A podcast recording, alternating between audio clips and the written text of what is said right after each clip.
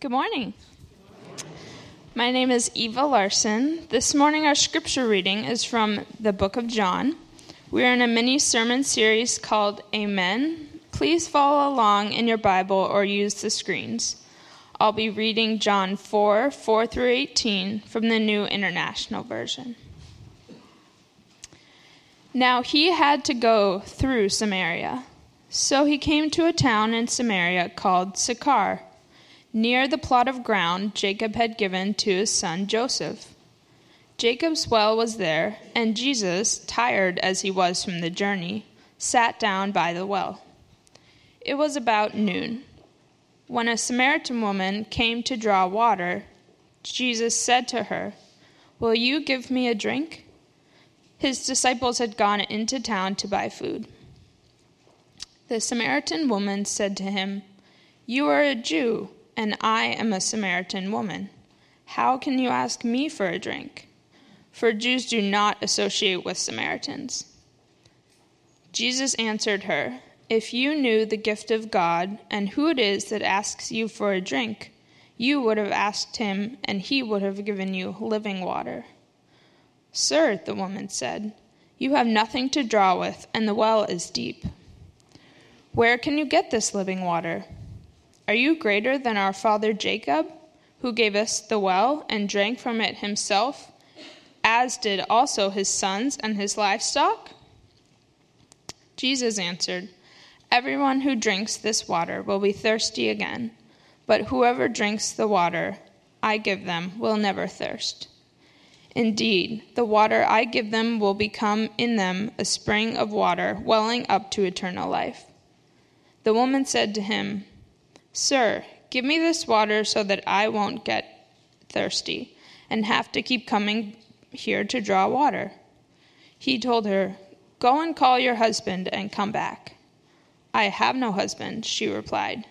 Jesus said to her, You are right when you say you have no husband. The fact is, you have had five husbands, and the man you now have is not your husband. What you have just said is quite true. This is the word of the Lord. Good morning. My name is Peter. I am one of the pastors here. Glad to be with you all here on Labor Day weekend. Um, I wrote two very intentional jokes uh, in this sermon, and if you have heard this joke, these jokes from me or anybody else, please don't give it away. I've worked very hard on setting it up now that the important thing is out of the way. Uh, also, another uh, little note is that uh, you may have noticed that my sermons have been a little bit closer to 30 minutes the last few weeks. Yeah, that's intentional. And so I have decided to name 30 minutes as the sun around which I like to try to orbit. And so, uh, just to adjust your expectations, there. Help me work towards that. Charles Spurgeon said, not every, minute, not every sermon has to be 20 minutes, but every sermon should feel like 20 minutes. And so hopefully uh, the 30 will be 20 for us. Okay. Uh, we are in a series, as Eva said, in a sermon that we are calling, I mean, a series that we are calling Amen. And the word Amen or Amen literally means so be it or let it be. And we say that after things, uh, we, when we hear something we agree with or after we pray. And that's not to put a disclaimer on it. It's not us saying, I don't care. But what it's saying is, I'm tired of caring all on my own. So, what I'd really like is for a higher power to come alongside me and care about this thing that I just have petitioned for with me. Care about this with me. And as Christians, people who follow Christ, we say, in Jesus' name, meaning Jesus. Come care about this with me. I care about this a lot and I have brought it before you. I've articulated it. I've confessed it but I don't trust myself all that entirely. And so I want to say that what you care about and how you see it, uh, I want that to be the final word on this. So be it, according to your will. And that's uh, the idea of amen. A significant part of this idea of uh, amen involves this uh, practice of what we're going to today call acceptance. Accept. What does it mean to accept something? What does it mean to practice acceptance? Um, I think if I think about my life, there's sort of a phase one and a phase two. And between phase one and phase two, there was a significant breakthrough, a huge uh, change in the way my life felt to me. And it was like this I would say it this way I came to terms with my own love needs. I began to understand just how extremely needy I am if I really am honest about it. Underneath some of the frivolity and the, uh, you know, endeavors and all the strivings in my life, there were some deep, deep needs that I carried. And I began to see that I am placing this incredible, incredible burden on others when I come to them. Whether it's a job, whether it's a relationship, whether it's a moment or a situation, I bring into that microcosm the whole of my sort of conscious needs and unconscious needs.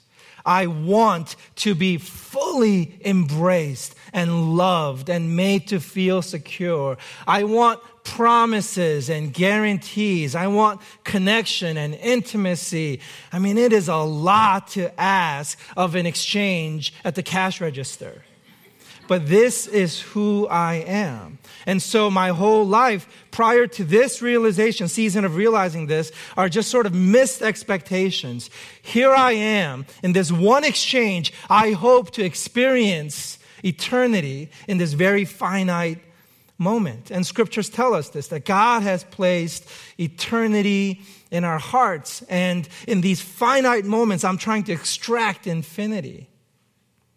Now, do you relate to that at all? If you are honest with yourself, I don't only see this in myself, but I see this in people all around me. I realize that this year I celebrated 18 years in uh, pastoral ministry. I can't believe that because I, in my mind, look 18.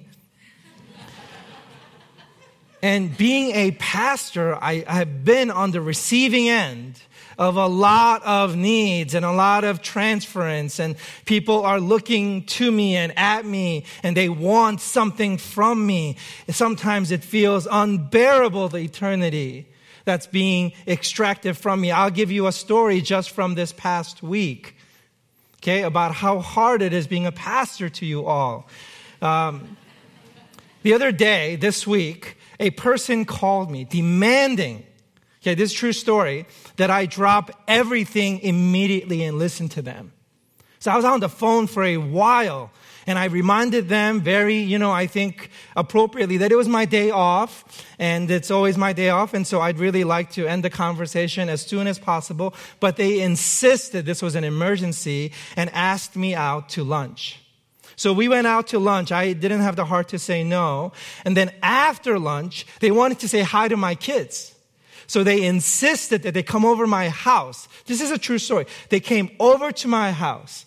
And the whole time there, I was trying to sort of, you know, encourage them towards the door. And then they started making me feel guilty about that. How I'm a pastor and I'm supposed to love them and all of this. And then I had to drive them home. They didn't have a ride. So I drove all the way to where they live, dropped them off, and hours later, I'm still feeling resentful. I said, you know, I got to get this off my chest. So I called them on the phone and say, Mom, I love you. Isn't that a good joke?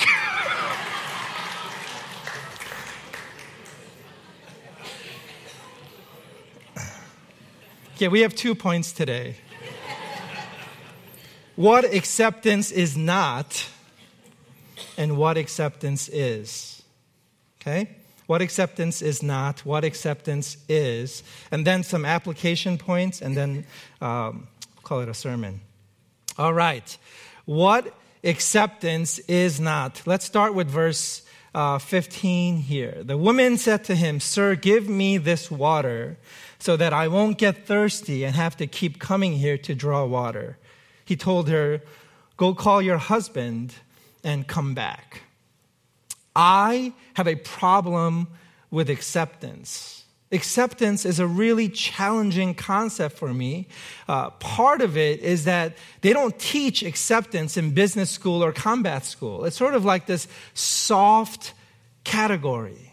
You know, it kind of is like the word for when you hug somebody, what are you doing? You're embracing them. You're hugging them. You're taking them on just as they are. And you're implying, is what I feel, you're implying that you're fine. And I just feel like nobody's fine. How can you possibly be fine? And if I embrace you, then I'm sort of conveying to you that you're good just as you are.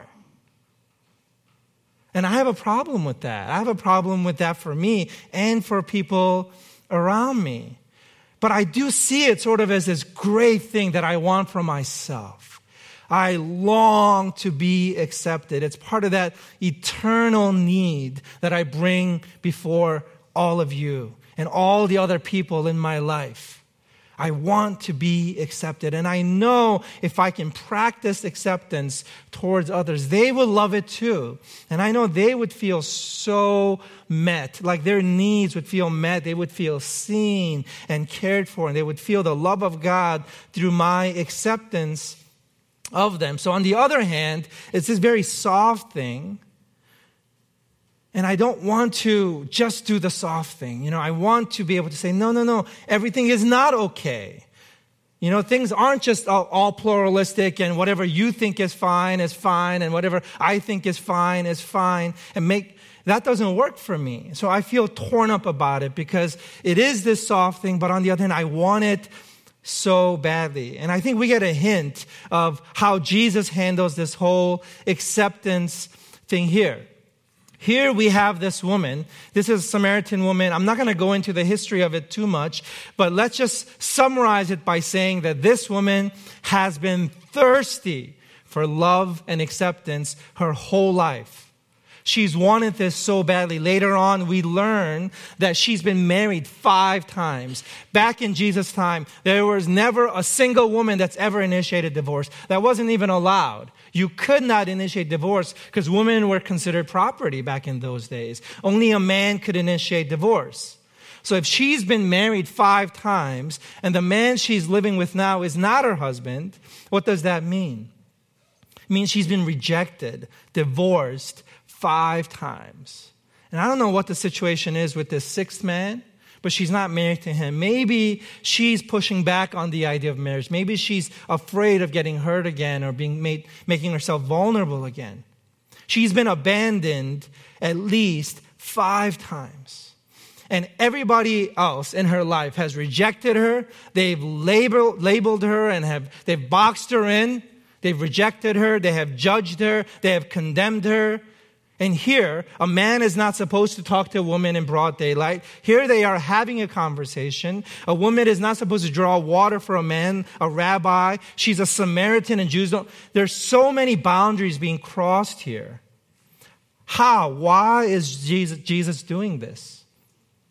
We get this picture of a God who refuses to judge her the way the world has judged her. And he's able to completely embrace her.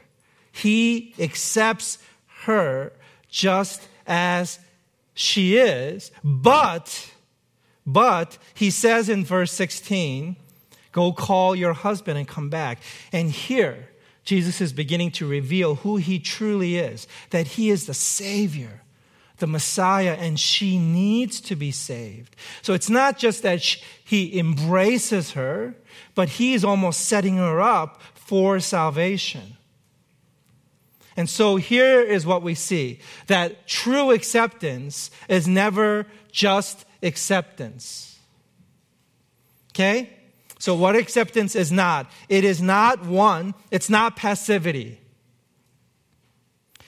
Two, it's not escapism. It's not something we do as a way not to deal with reality.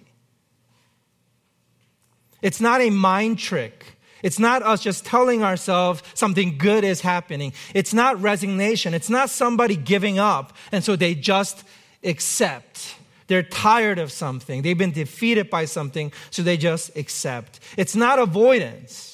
It's not non change, because clearly Jesus here is going after change. He's going after fundamental life change.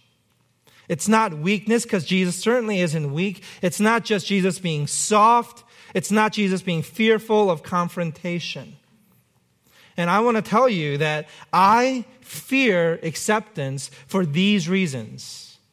That it's really hard for me to accept people because I fear that if I accept somebody, then maybe I'm just engaging in passivity or escapism, or I'm giving up, or I'm being avoidant, or I'm communicating non change, or I'm just being weak or soft, or I'm fearful of confrontation.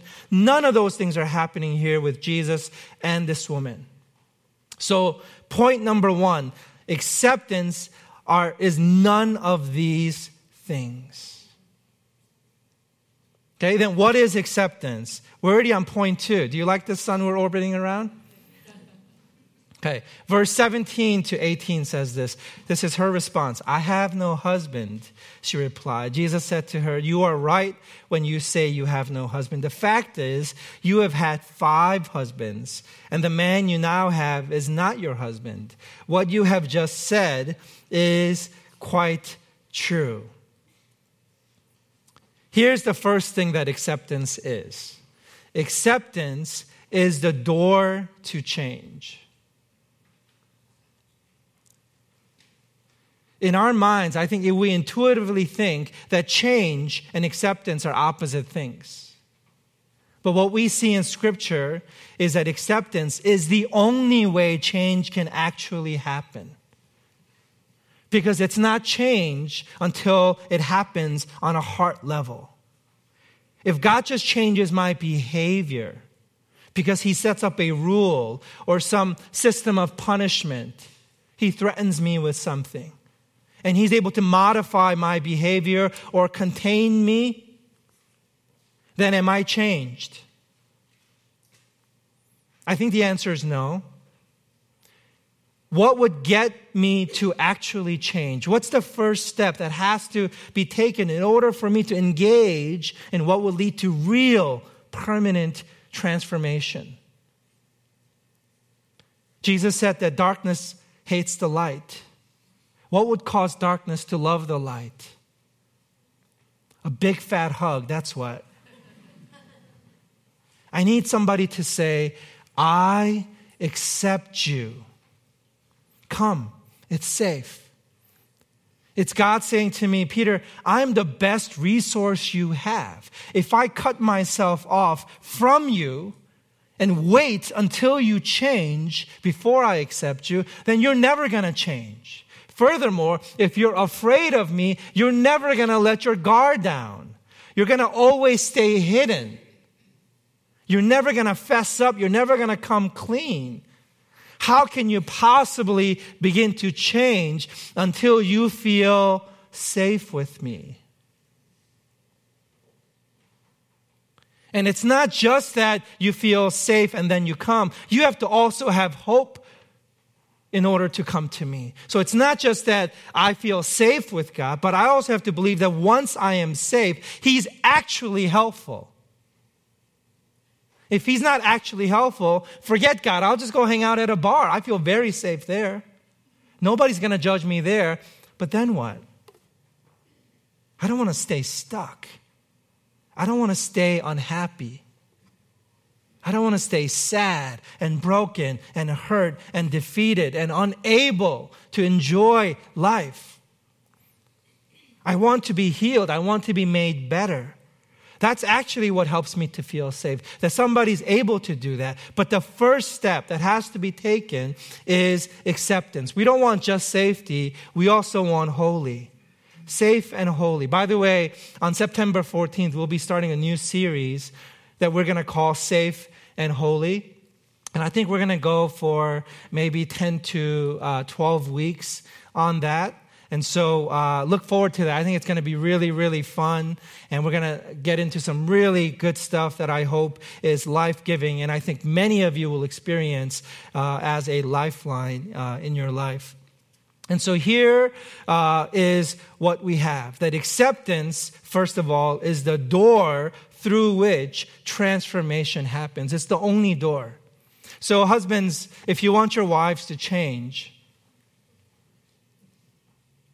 it's not criticism that's going to help. It's not the withholding of love that's going to help. It's actually going to be full, unhold, just, just no holds barred acceptance. Believing, having the vision that this is the only way change can actually happen. It is a step of faith. Cause, help, create the space for somebody to feel safe, and then see what confessions begin to flow. Instill fear in somebody and see if they confess anything. Acceptance is a means.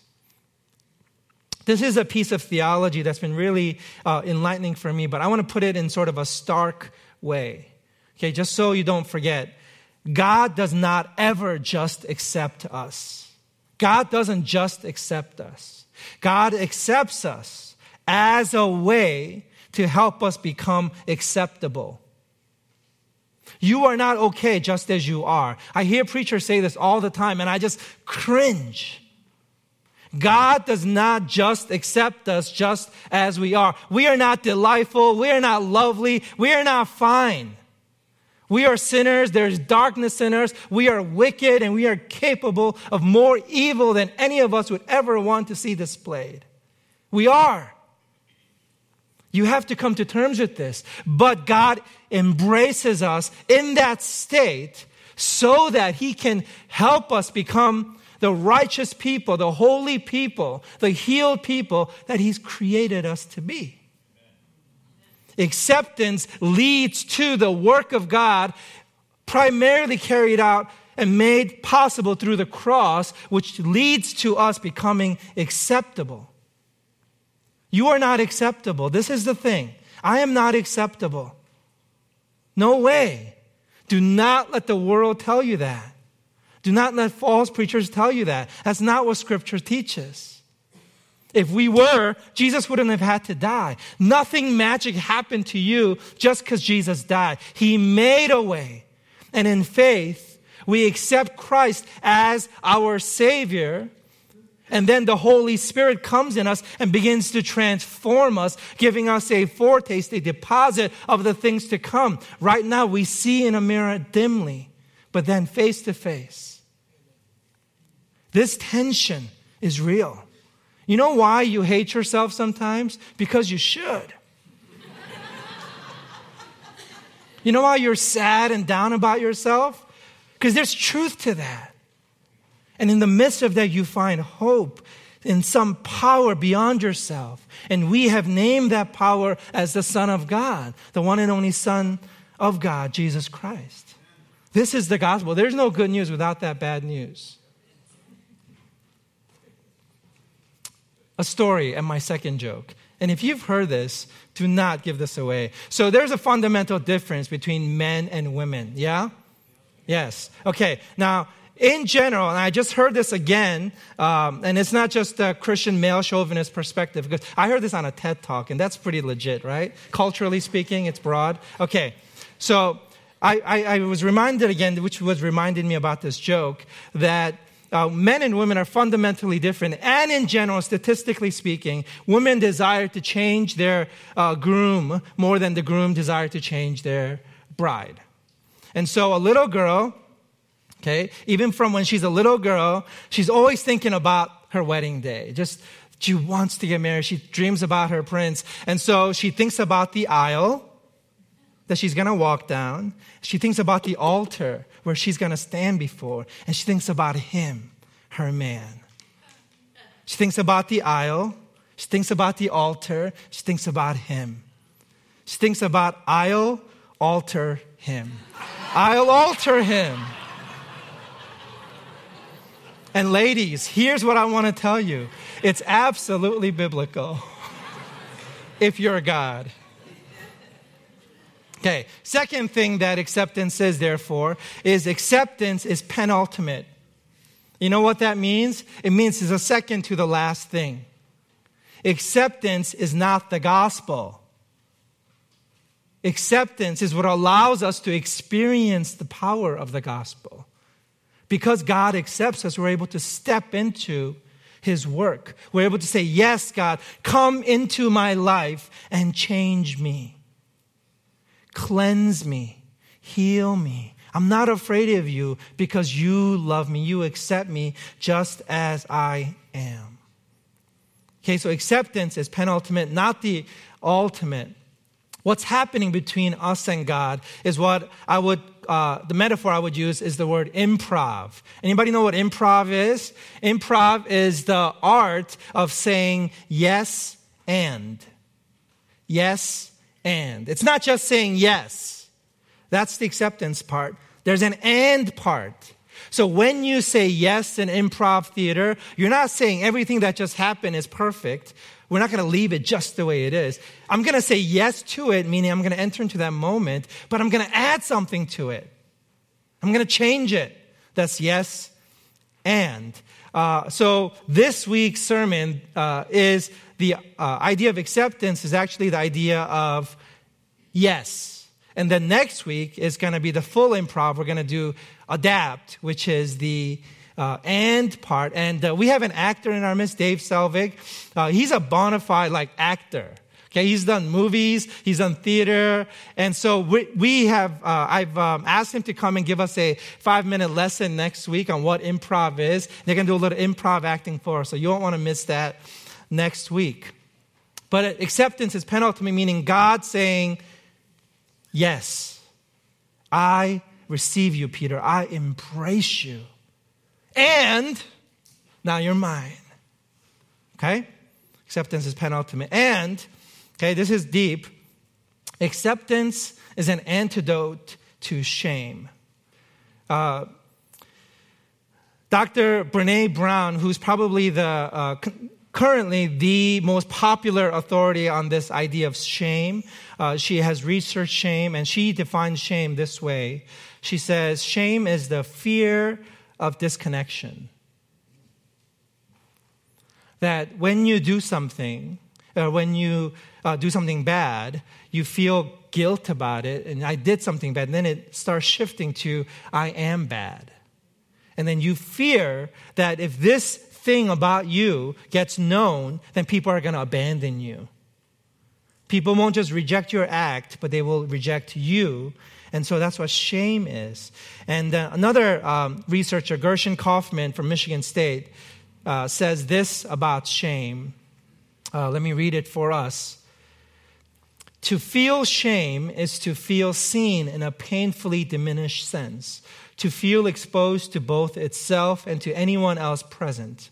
It is this sudden, unexpected feeling of exposure and accompanying self consciousness that characterize the essential nature of the effect of shame. Contained in the experience of shame is the piercing awareness of ourselves as fundamentally deficient in some vital way as a human being.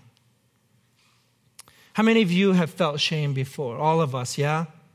That feeling of shame that's normal. We're supposed to feel that because we are deficient. This is why we come to church to hear the good news of a Savior who took on our shame and takes our shame from us. And so, us feeling shame, that's normal. We should be feeling that 24 7 because we have very good, truthful, legitimate reasons why we should be shameful. And on top of that, we should be shameful for the ways we don't feel shame when we should. We have lots of reasons why we should be so embarrassed and just cringe at ourselves and just run away from each other because we really should. And then we have this Savior who loves us and cares for us. And this is why acceptance is so important. Because here, this woman is feeling shame. You know, and Jesus in this imp- is in this improv dance with her. You notice, like, she just is throwing stuff at him, and he just is able to use everything that she says to him. He doesn't say no to anything. He says yes, and go call your husband. Yes, and give me some water. Amazing improv uh, ministry here Jesus is doing. But all of that to say to her, you really do have a reason why you should be ashamed. You are filled with needs that are eternal, and no finite man has ever met them. And here you are, an addict. You are unable to save yourself. And the only place you are going to get living water is from me. I will cover you, I will satisfy your thirst. But he's able to do that because he accepts her.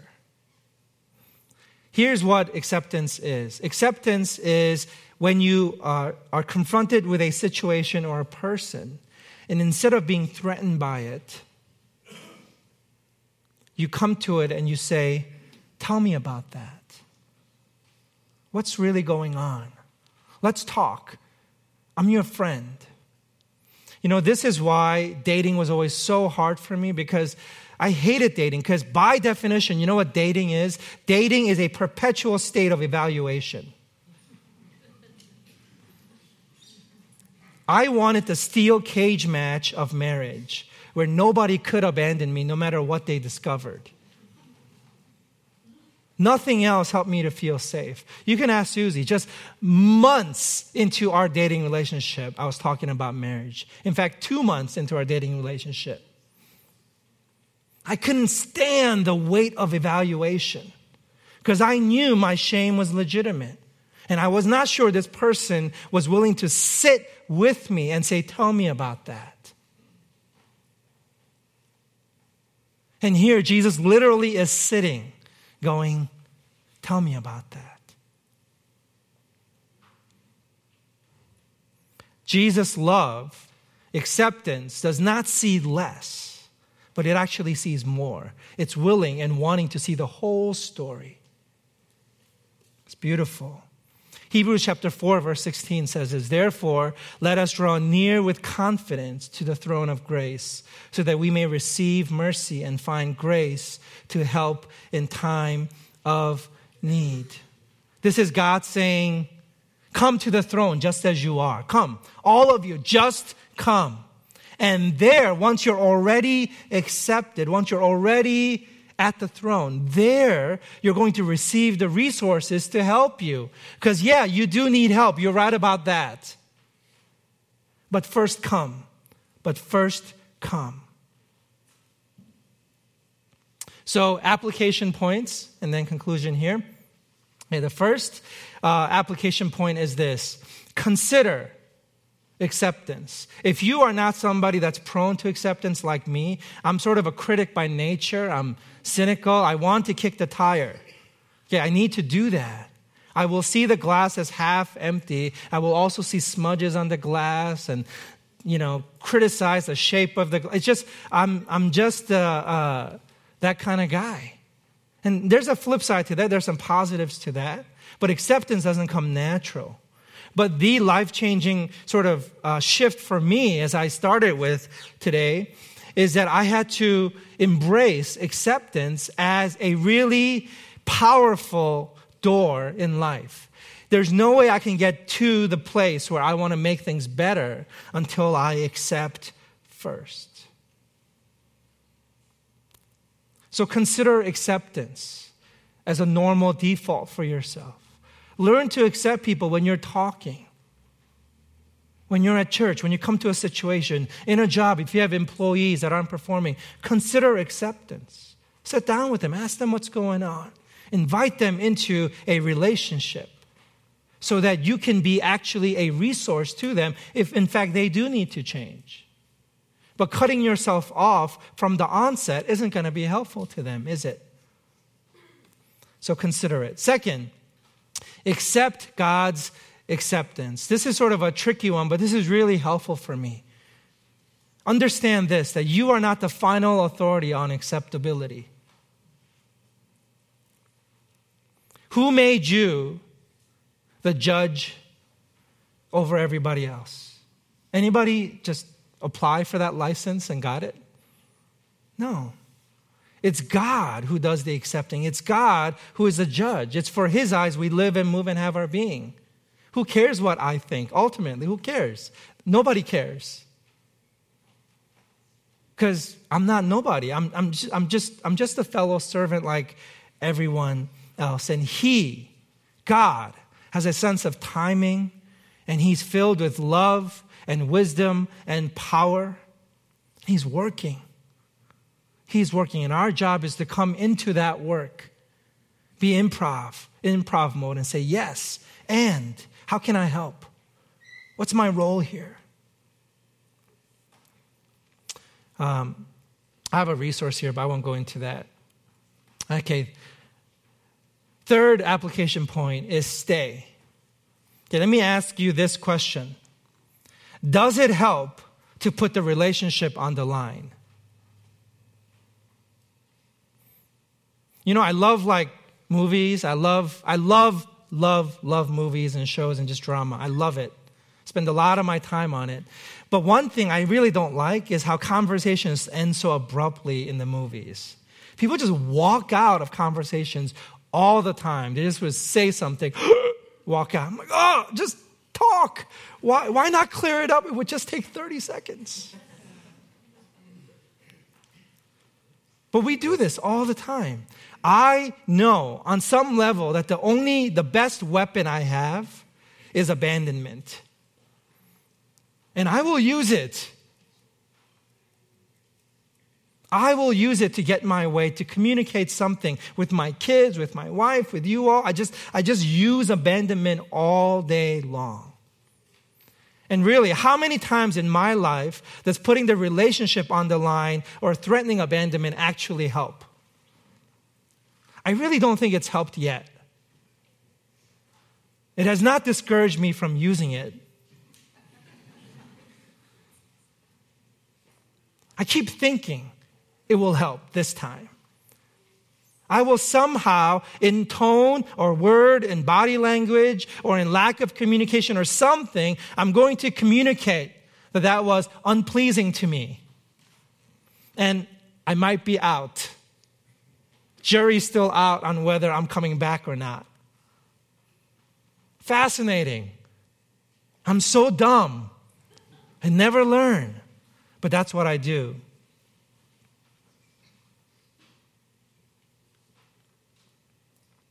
I want to read this as our conclusion here.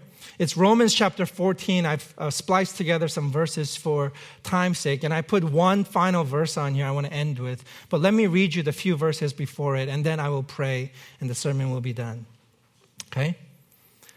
Accept him, accept him who is weak in faith without passing judgment on disputable matters.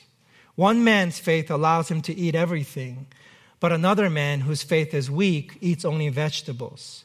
The man who eats everything must not look down on him who does not, and the man who does not eat everything must not condemn the man who does, for God has accepted him. Who are you to judge someone else's servant? To his own master he stands or falls and he will stand, for the Lord is able to make him stand. For none of us lives to himself alone, and none of us dies to himself alone. If we live, we live to the Lord, and if we die, we die to the Lord. So whether we live or die, we belong to the Lord. For this very reason, Christ died and returned to life so that we, he might be the Lord of both the living and the dead. You then, why do you judge your brother? Or why do you look down on your brother? For we will all stand before God's judgment seat. It is written, As surely as I live, says the Lord, Every knee will bow before me, every tongue will confess to God. So then each of us will give an account of himself to God. Therefore, let us stop passing judgment on one another. Accept one another, then, just as Christ accepted you, in order to bring praise to God. Would you pray with me? God, we thank you for this, I think, really uh, helpful and powerful truth. And it rings true for me even as I share it again with this church. I pray, God, that you would uh, allow us to experience your acceptance in our life. And that same acceptance we can extend to others around us without fear, without feeling threatened, without being uh, afraid that it's going to communicate something else. Allow us to fully engage in people around us and not put the relationship on the line, knowing that acceptance is the door through which you change all of us. Allow us to say yes to each other and to you. Because we know there is more life to come. There is joy and healing and uh, all the good things you have in store for us on the other side of this door. So we trust you with ourselves and we trust you with our relationships. We thank you for the gospel which saves us all. We pray in Jesus' name. Amen.